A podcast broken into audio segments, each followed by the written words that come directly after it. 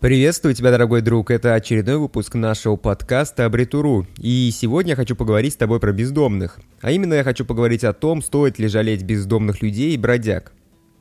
Если честно, то я уж не такой черствый, и мне бывает очень жалко бездомных, но при этом я крайне редко подаю нуждающимся. Да, мне за это не стыдно, я беру и спокойно прохожу без какого-либо малейшего угрызения совести мимо бездомного, который просит на хлеб или водочку. Хотя вот сейчас я вспомнил одну забавную ситуацию, которая была со мной еще до чемпионата мира по футболу, который проходил в Самаре.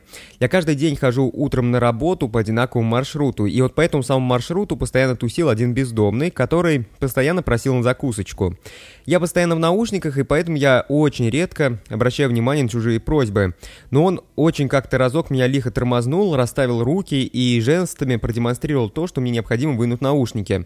Разумеется, я повелся на эту провокацию, на наушники я вынул. Знаете, что он мне сказал?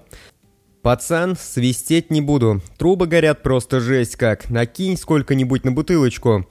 И я вот в тот момент как-то проникся этой честностью и креативностью, и поэтому дал полтинник. Разумеется, что сам текст я переделал, дабы сделать его более приличным, чтобы никто меня не забанил. Поэтому там было немножко пожестче. И вот если подумать, то ему стоило бы только за честность накинуть. Большинство говорят, что кушать нечего, но мы же понимаем, что 99 из них собирают на пузырик. Я не осуждаю их за алкоголизм, ведь в таких условиях трезвому человеку в здравом разуме, скорее всего, выжить просто не получится. Хотя также склонен думать, что большинство из них на улице оказались именно по той причине, что они изначально уже были нетрезвые. Почему не стоит жалеть бездомных людей без определенного места жительства? В России таких людей называют бомжами, но я предпочитаю называть их бездомными. Значение слова «бомж» как-то вот со школьных лет у меня закрепилось как некое оскорбление, а не обозначение статуса человека. Если мы проявляем жалость и подаем бездомным, то мы никак не решаем их проблемы. Я больше выступаю за то, чтобы делать пожертвования в различные фонды, которые позволяют бездомным переночевать и привести себя в какой-то человеческий вид. В Санкт-Петербурге есть отличный проект «Ночлежка», который активно помогает бездомным. На их сайте очень много историй про сломанные жизни, которые им удалось спасти. Говорят, что средний срок пребывания бездомного в ночлежке составляет приблизительно 4,5 месяца, а средние расходы на то, чтобы вернуть человека к жизни, составляют приблизительно 45,5 тысяч рублей.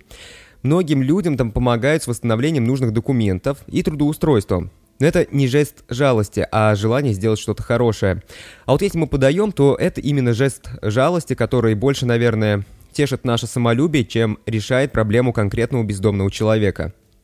Очень часто можно услышать, что большинство бродяг и бездомных сами виноваты в том, что они такие. И вот вообще, как не стать бомжом? Очень часто можно услышать, что каждый бомж только сам виноват в том, что он бомж. В целом, я вынужден с этим согласиться, ведь большинство бездомных, они действительно сами виноваты в таком положении дел, которое у них сейчас сложилось.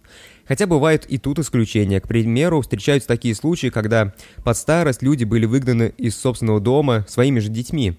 Бывают случаи с пожарами в частных домах, и после им тоже никто не может помочь. Хотя никто бы не скатился в социальную яму, если бы они заранее думали о своем будущем. К примеру, я постоянно говорю о том, что необходимо иметь финансовую подушку на случай каких-то экстренных ситуаций. Даже если представить ситуацию с пожаром, то финансовая подушка тут была бы отличным спасательным кругом. На детей надейся, а сам не плашай. Нужно заранее позаботиться о своей старости и о том, чтобы ваше имущество было надежно защищено. И даже в собственных детях нельзя быть полностью уверенным. Нельзя быть уверенным в том, что ваш ребенок, он всегда будет добрым и надежным человеком.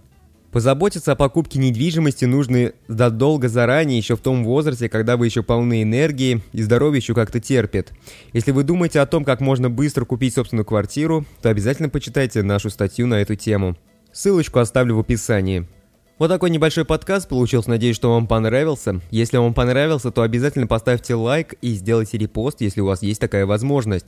Ну а если вы еще не являетесь подписчиком нашей группы, то обязательно подписывайтесь. Подписывайтесь, потому что дальше нас ждет еще больше интересных тем.